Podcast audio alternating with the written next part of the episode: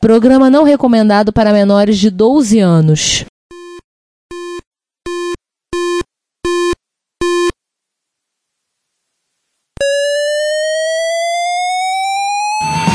Spectrum 81, Dragon Vic and Oric 1, Commodore 64, Amsterdam Granate Thorn Electron, cheaper BBC Micro.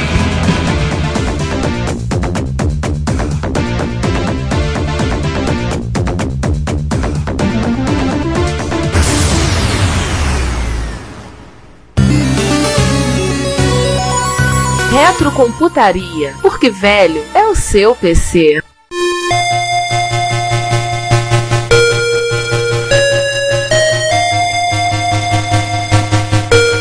Agora vamos passar para a Terra 963. Vamos nela. Lançado em 1987 pela Unitron, o Mac 512 foi o primeiro clone. Era o sonho da maior parte da comunidade MSX da nossa terra, né? Que foi o quê? A Yamaha não ficou enrolando, acho que com o projeto do V9978. Ela fez o dito cujo logo de uma vez e lançou em tempo hábil para que no ano de 1989 o MSX3 fosse lançado para o Natal. Ou seja, não teve dois plus, eles seguraram, por razões óbvias, e foram direto pro 3.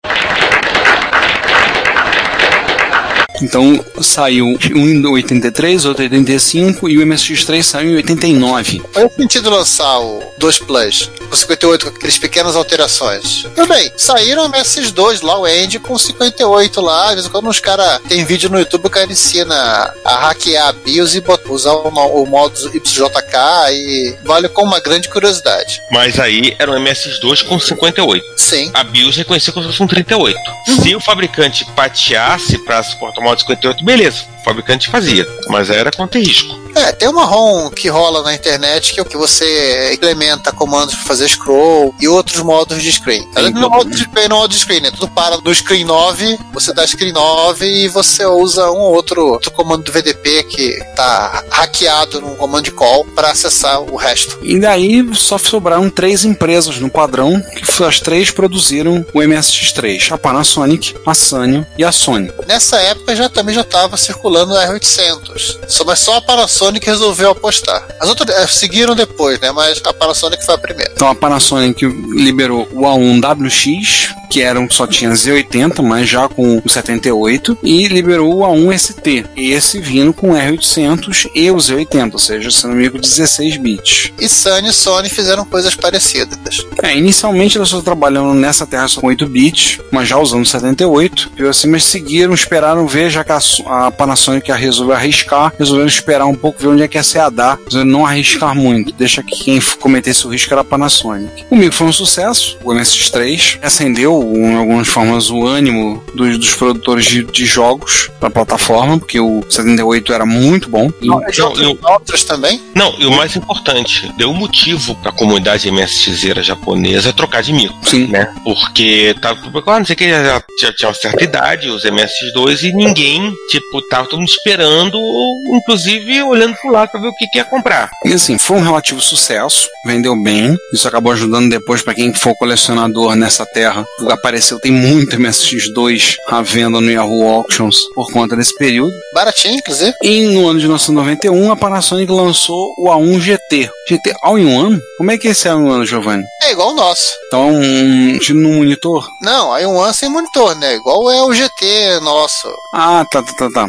Não, eu pensei All-in-One que você botou, pensei embutido com monitor. Não, não. Não tinha LCD, não é verdade. Não, podia ser que nem o Paxson, embutido ah, numa tá. TV. Então, assim, e no ano de 1991, a Panasonic lançou o A1 GT, que é o semelhante ao GT que nós já conhecemos, e o A1 GTS. Esse é uma versão desktop, micro com teclado separado. E esse é tinha bonitinho, mouse. E que era uma novidade da Panasonic. Sim, dois drives e coisas assim. É, a Panasonic nunca fez um MSX, tanto nessa terra quanto em todas as outras terras do nosso multiverso. Ela não fez um MSX com teclado separado. Esse foi o primeiro. É, ela fez chamando, chamando National, mas tudo bem. Ali sim foi covardia. Tudo bem, isso não vem ao caso. Mas Panasonic mesmo não. Então foi uma coisa inédita. O MSX2 teve a versão 3, aí já tinha suporte a FAT16, já tava com melhores umas características do próprio MS-DOS versão 4 já estavam incorporadas. Algumas mesmo que estavam faltando do MS-DOS 3.3 incorporaram também. É, e já vinha- tinha suporte nativo para HD. Você podia comprar um cartucho da ASCII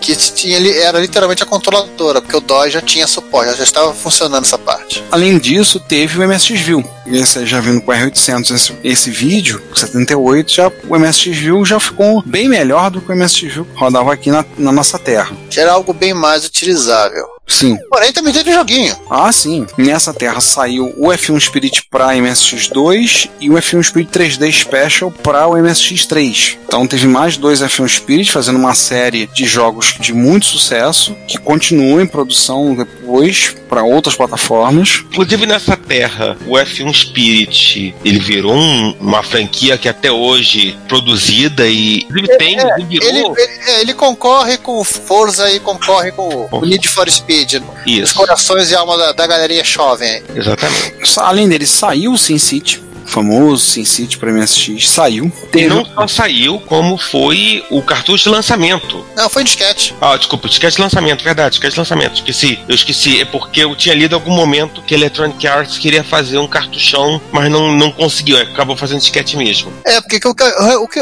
efetivamente saiu em cartucho foi o The Castle Extreme. Além dele, saiu o Gradius 3 também. Tudo esse também no lançamento. Mas o The Castle Extreme também foi um muito sucesso. Principalmente o pessoal que começou a querer importar o micro. Muita gente gostava do The Castle. E aí começou uma campanha, principalmente o pessoal da- dos países árabes, querendo comprar o MSX3 e importar. Porque o The Castle era um jogo, tanto o The Castle o Castle Excellent, é um jogo que fez muito sucesso lá. Eles gostam muito. E aí o pessoal, quando viu o The Castle Extreme, ficou sabendo. Tinha pessoal no- nos países árabes querendo importar o MSX3 só por causa do Castle Extreme. E uma adaptação para uso para a versão já para escrever em caracteres árabes. Sim, sim. E aí apareceram as surpresas, né? A Konami lançou um Game Collection pro, pro MSX3 e escondidinho, tão escondido que, que você tinha que cumprir uma, um determinado ritual para chegar lá, tinha, tinha, tinha que fechar os jogos de uma certa maneira, uma certa ordem, Kings Valley 3. Opa, isso é muito bom. Nossa. Só que você fecha todos os jogos do Game Collection numa certa ordem, direitinho, sem tirar nem pôr, pra você desbloquear o Kings Valley 3. E isso a Konami não falava. E a Compre lançou um jogo da autoria de um tal de Tomosuke Tsuda, cara que veio da, do tal de Sega, lançou pro MSX3 o Sonic, o Porco Espinho.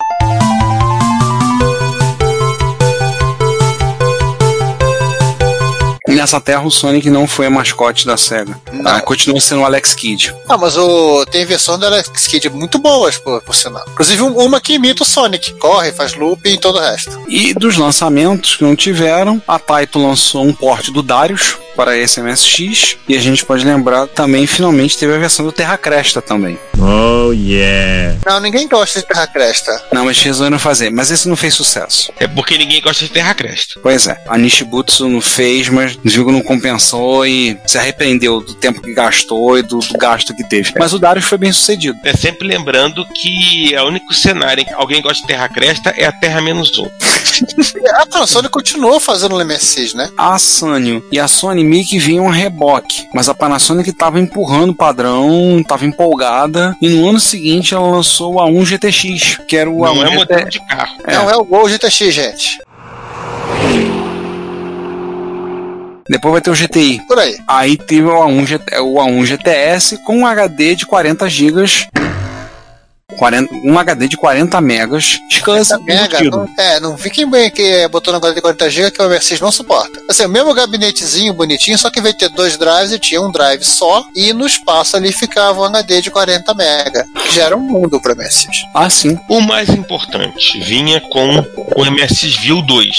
Aí você já tinha suporte para multitarefa, cooperativa, Task Switch, gente. É, todo mundo tinha isso na época, ninguém reclamava. Não, todo mundo reclamava, era uma bosta, mas Era o que tinha pra, pra hoje. Exatamente, era o que tinha disponível. E nós tivemos o Metal Gear 1 e 2 no MSX2 e no- nessa época a Konami lançou o Metal Gear 3, o Space Snake, Com o filho do Solid Snake. ambientado em Marte, numa base alienígena. Nossa. I'm sorry, Dave. I'm afraid I can't do that.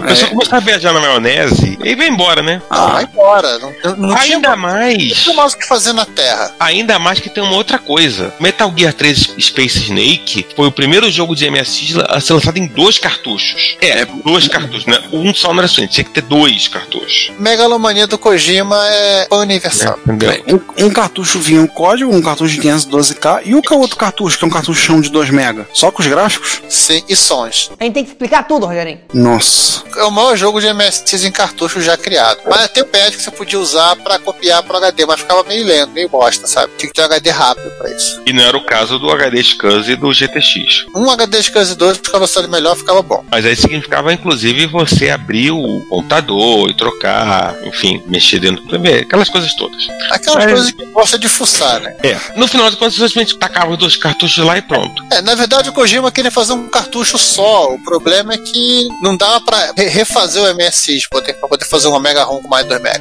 Aí ele xingou muito e fez dois cartuchos. Dá pra refazer o SCC, por exemplo. E aí, dando sequência, em ano de 1993, a ASCII apresenta as especificações do MSX5, MSV. MSX-V. Ele é um híbrido usando o processador Z80 e usando um NEC V30. Ele está trazendo especificações aí, pro, tipo, seria para o MSX da próxima geração de processadores. Ou seja, esquece o R800.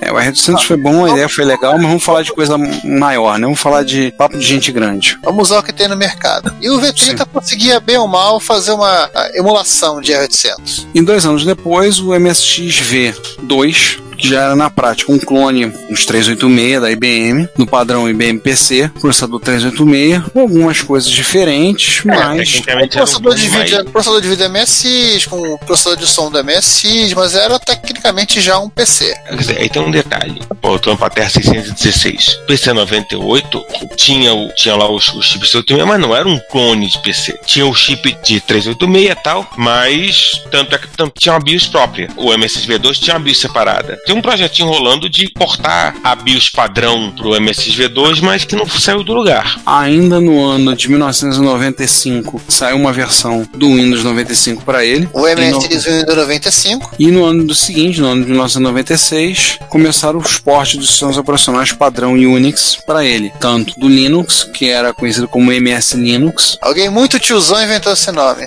Eles perderam o limite. e o NetBSD, porque afinal das contas, óbvio que roda NetBSD, né? Claro.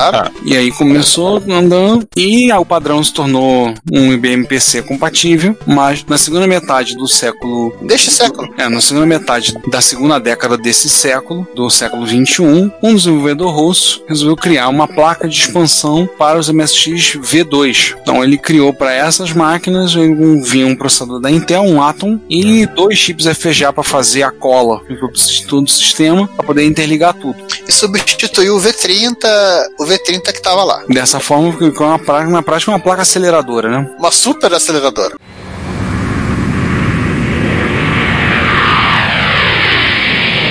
Oh, um pequeno monstrinho. É, ele tem a ideia de usar um, um Atom quad-core também, mas isso tá, tá na prancheta ainda. No próximo inverno ele, ele pensa a respeito. É, o que importa nesse caso é, é uma placa cara, mas que vale cada centavo de rublo que você gasta. Para quem gosta do MSX-V2, para quem tem MSX-V2, é tipo quase obrigatório. Na boa, economize na sua vodka, economize no que você está gastando na reforma da sua Dacha. Vale a pena.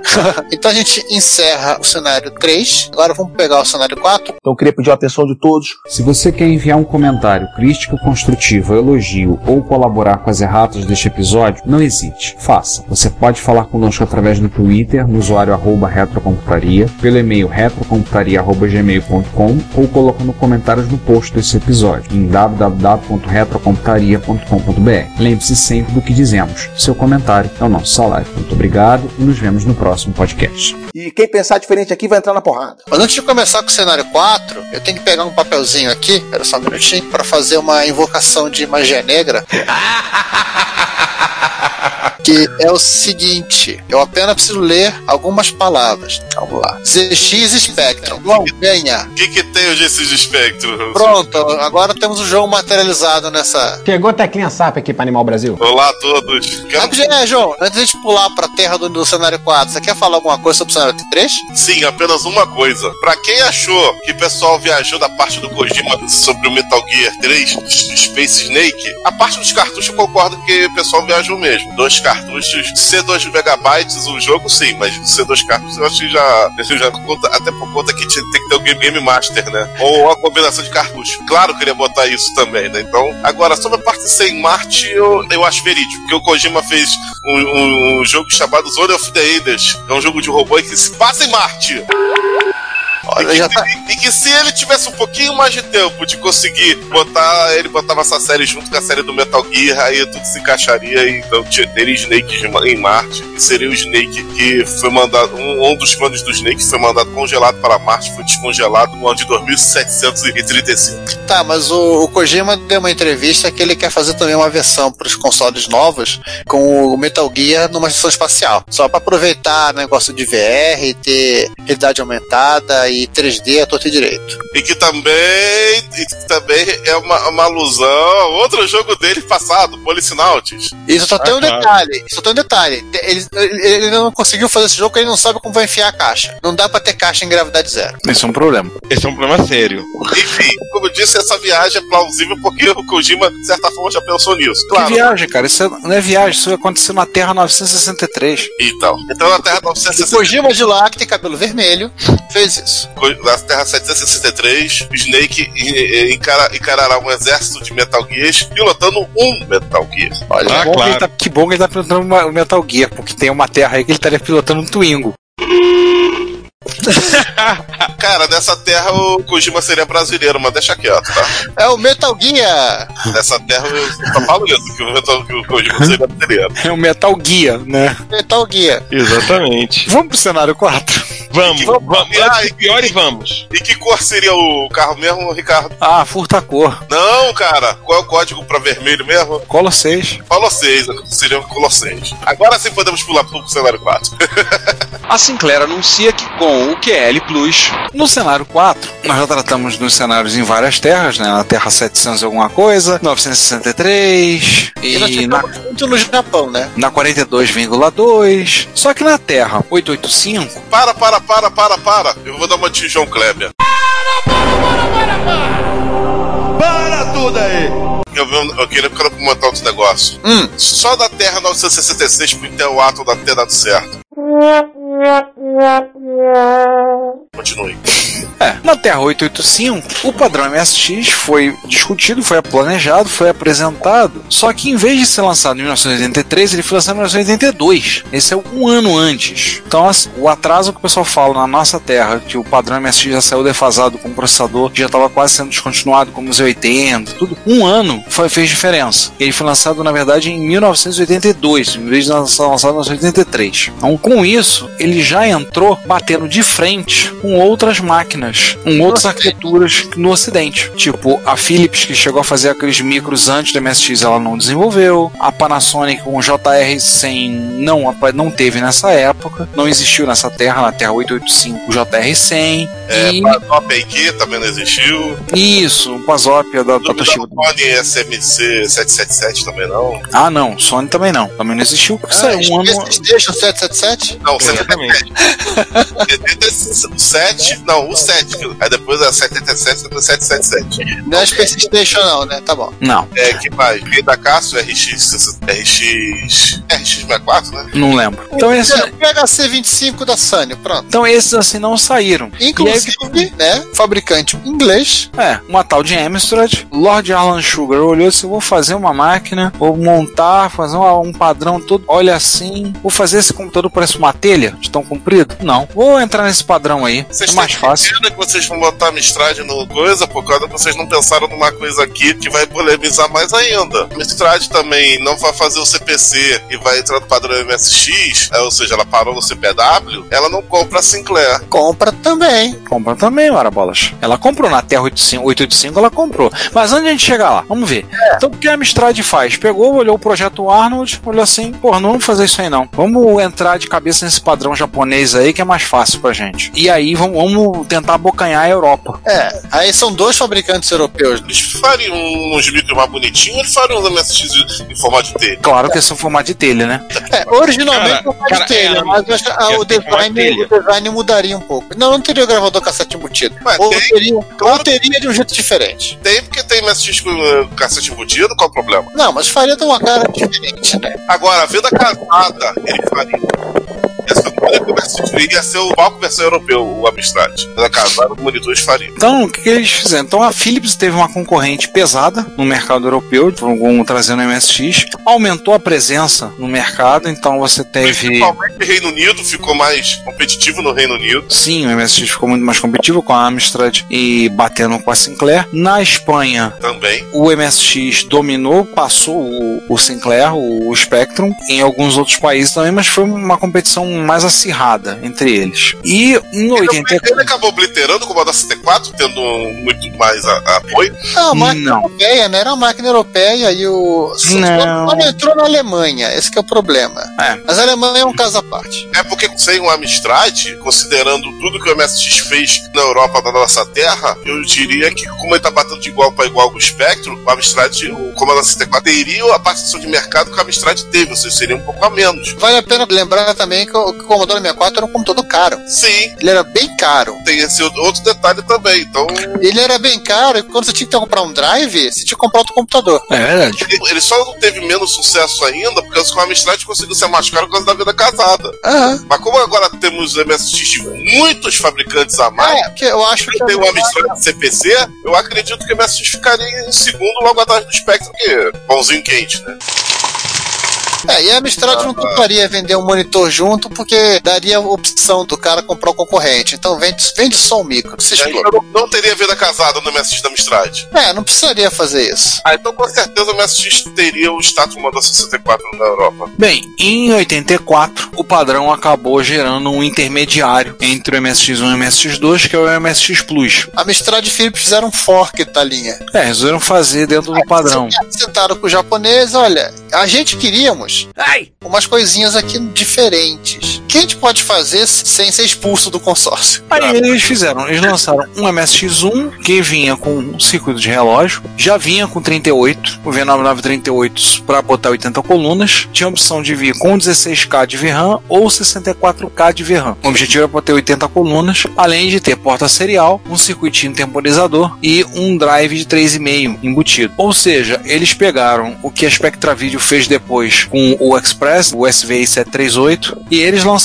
tanto a Philips quanto a Amstrad. Lançaram. Só que no- nos computadorzinhos com cara de computadorzinho, não, não com cara de calculadora gráfica. É. Ou seja, desktopzinho, teclado e gabinete separado. Agora me explica uma coisa, Giovanni, como é que é esse padrão, esse circuito temporizador? Qual é a função que eles Não, acrescentam? o circuito para como assim funciona com os PCs para dar a temporização do processador, o MSX pôde se despregar do 354 MHz. Ou seja, aquilo que a ASCII não quis pôr no MSX, eles puseram, eles propuseram, olha, o MSX sincroniza por aqui. Tem o modo padrão, né? MSX amarrado em 3.54 no VDP e tem o modo temporizado, que começa em 3.54, mas pode ir para 4, 5, 6, depende dos 80 que você tiver. Trocou o Z80. O único lance é que entrou em vídeo, volta pro 354. Por enquanto. Significava que na prática acabava muito parecida com o modo fast slow do Spectrum. Então, assim, não precisa fazer uma operação de vídeo, tá no blank do VDP, você roda lá a 5 MHz, por exemplo, que era o padrão de alguma dessas máquinas, e faz o que tem que fazer rápido, vambora. A diferença é que isso você não conseguia controlar isso no Basic. Você tinha que fazer isso jogando direto em, em Poke. É, porque não Porque Amstrad e Philips não conseguiram fechar o padrão para tipo como, fa como faria esse, esse fast slow. Os japoneses emputeceram e lançaram mesmo, tchau, vai ser no pique poke mesmo.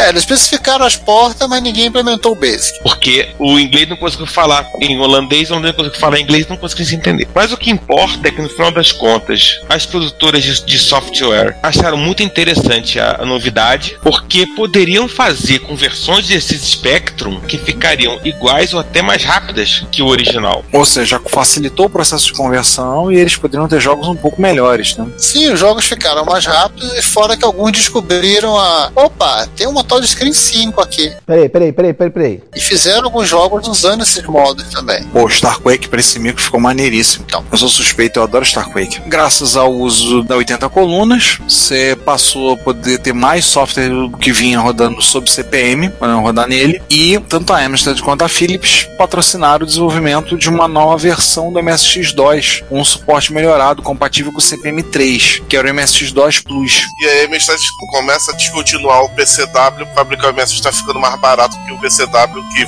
fazia a, a mesma coisa que o PCW, só que melhor. Que nada, ela fez o MSX PCW. Sim, sim, sim. Com a cara do PCW, só que por dentro do MSX, exatamente. Mas ao mesmo tempo começou a ficar mais interessante para a Amstrad investir no, no, MSX e começar aos pouquinhos a deixar o PCW de lado, como o João falou. Claro, isso é um processo mais lento. No Brasil, tanto a grande gente quanto a Sharp lançaram os seus modelos de, no Brasil, os modelos de MSX, já seguindo o padrão MSX Plus, ou também conhecido como MSX Internacional. Então já vinha com 38, já vinha com circuito de relógio, e aí já tinha uma entrada melhor no mercado, já para pensar, por exemplo, usar no mercado profissional. Tanto o modelo da Gradiente quanto da Sharp vieram com carinha de teclado separado do gabinete. O modo Fast Slow. Ou seja, o, o Expert seria igual, o Hotbit seria totalmente diferente. Exatamente, Sim. só um gabinete mais plástico. É, o nome nem era Hotbit, porque senão o Hotbit era mais cara nome de brinquedo. Eles pensaram num, já usaram um nome diferente. Agora eu não tô lembrando qual o nome, mas já usaram um nome diferente. Talvez teria saído mais tarde um MS da Racimec. Aí teria que ver com mais cuidado. É, tem mas nessa terra ninguém nunca conseguiu provar a existência desse MSC da Racimec. Nem nessa, nem nossa. Nessa terra, tem qual terra mesmo, Ricardo? 885. Não, 885. Aliás, se algum ouvinte nosso na Terra 885 tiver uma MSC da Racimec, por favor, nos manda a foto.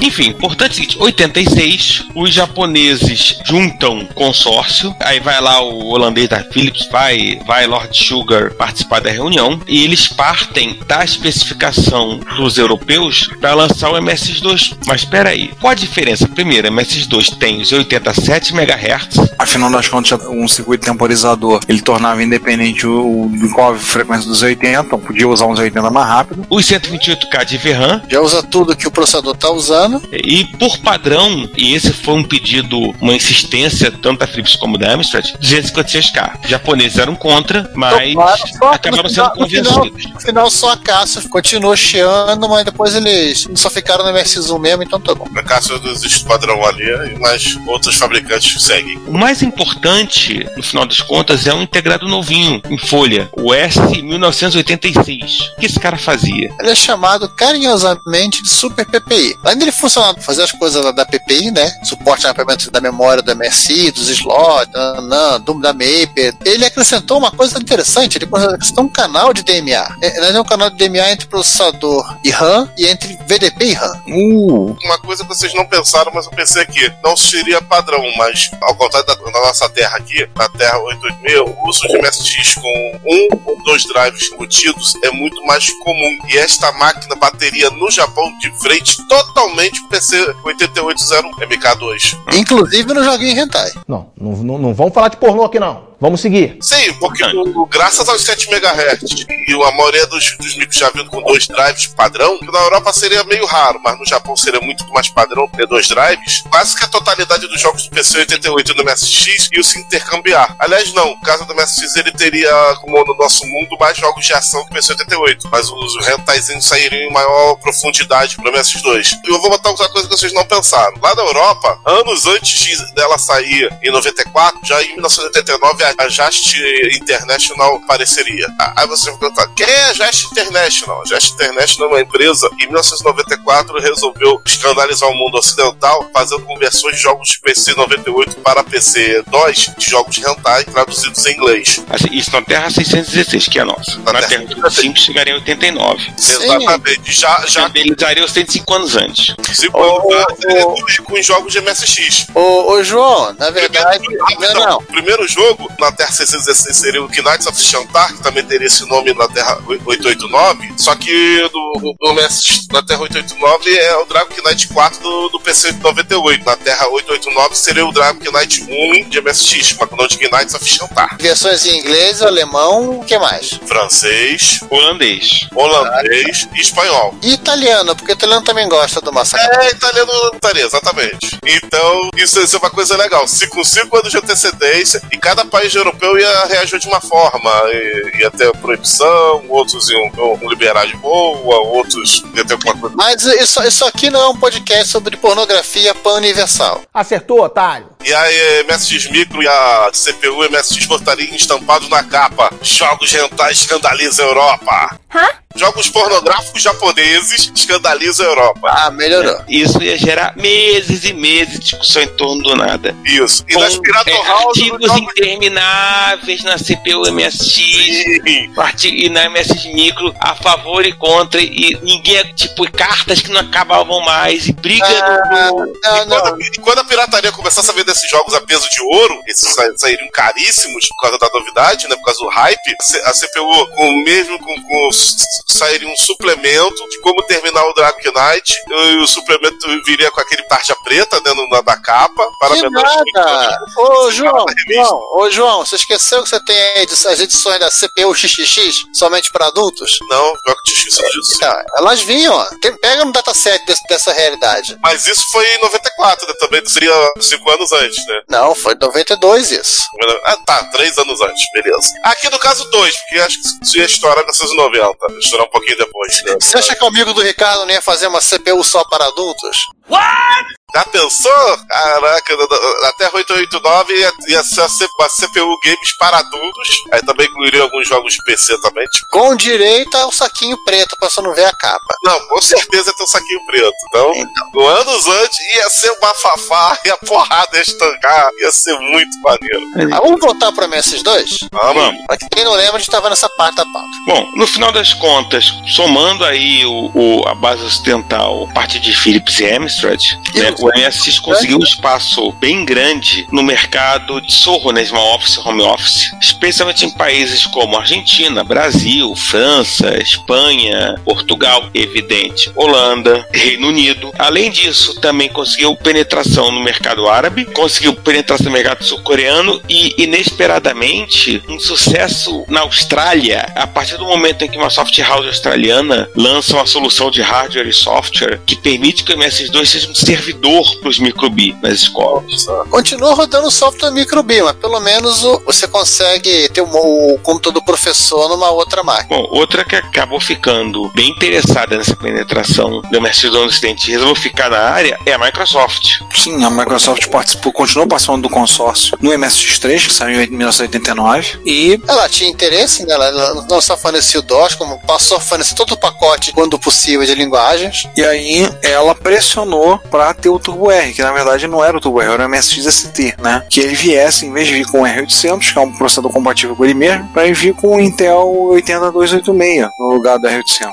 Ou o NEC equivalente. Sim, um V50. Em resumo, o MSX realmente ficaria uma máquina mais parecida com o PC88 mesmo, porque ele ficaria mais parecido com o PC88VA.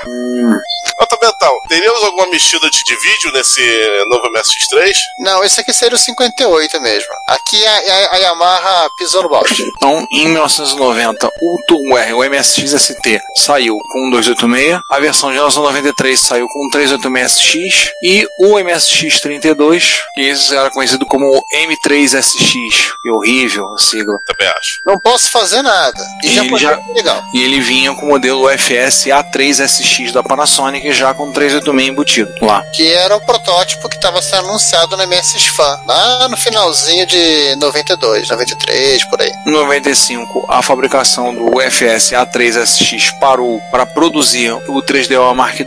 O 3DO, pelo visto, é uma constante multiversal, né? Também. Só parou, atrasou um ano para produzir o 3DO Mark II, mas havia o boato que eles estavam desenvolvendo um MSX de 32 bits usando um 80386DX. Há quem jurou que viu até a foto do protótipo. Há quem gente que viu. Tem um cara em São Paulo que tá procurando no Yahoo Auction pra ver se há, comprar esse modelo modelo. E provavelmente esse modelo já teria já compatibilidade mais forte com o, Windows 3.1.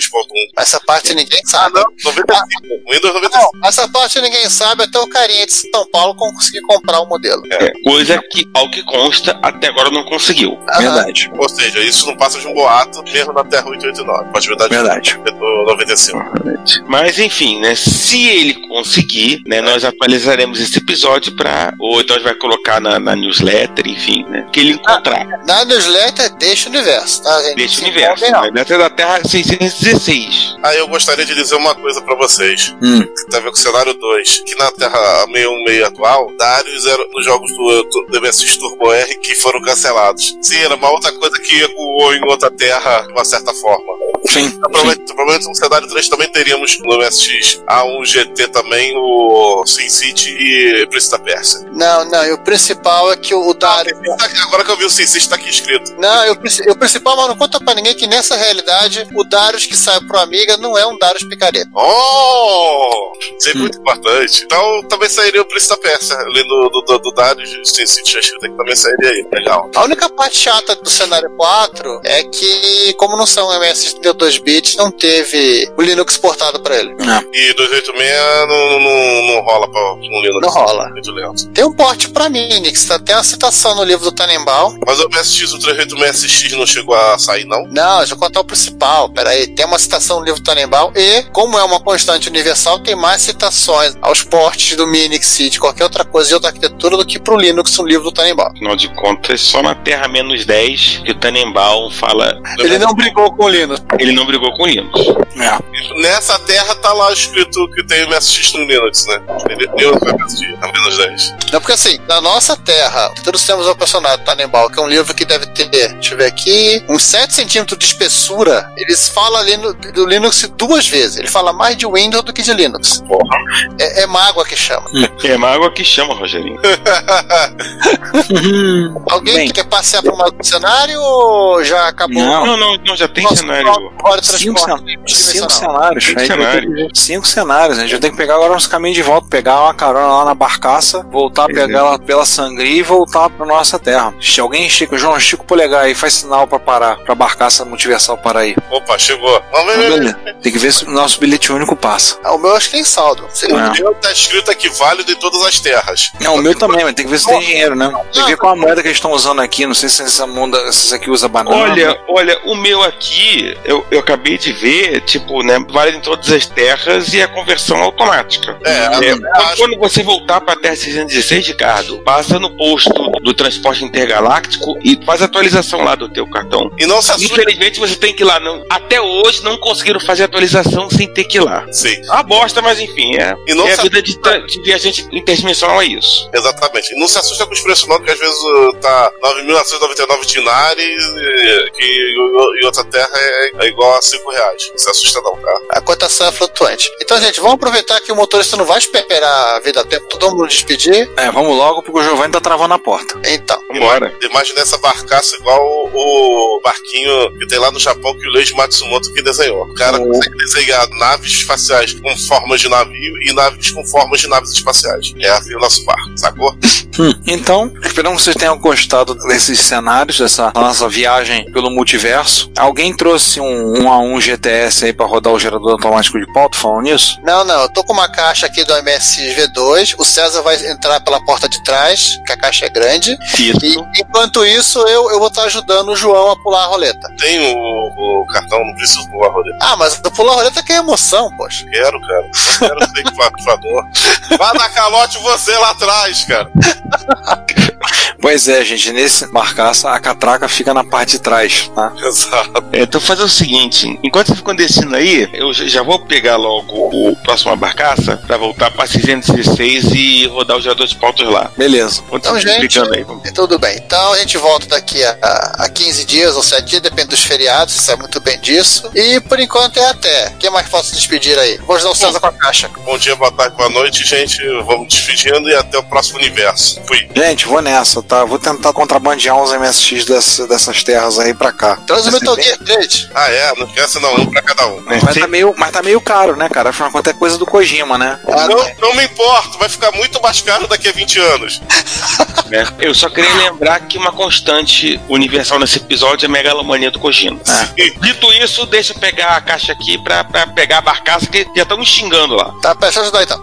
Valeu, gente. Até mais. Até mais. Até. Então eu queria pedir a atenção de todos. Se você quer ouvir esse podcast ou outros episódios a partir do YouTube, nós temos um canal www.youtube.retrocomputaria. Lá temos os episódios colocados e temos também playlists separadas para os episódios do Retro Computaria, Retro Hits, Retro Besteiras, Repórter Retro. Eventualmente, alguns vídeos estarão sendo colocados lá. Como vocês sabem, nós somos melhores em áudio do que vídeo, mas vídeos relacionados a eventos de retrocomputação e outros assuntos relacionados estarão disponíveis no nosso canal. Não deixe de assinar. Não deixe de ouvir o Retrocomputaria e pedimos, compartilhe, conversa com seus amigos, apresente o podcast. Obrigado. Olá, aqui é Cláudio Cassens. Eu fui gerente de desenvolvimento da Microdigital entre os anos 83 a 90 e vocês estão ouvindo aqui a Retrocomputaria. Mas acabou o programa já, então não vai dar tempo de falar.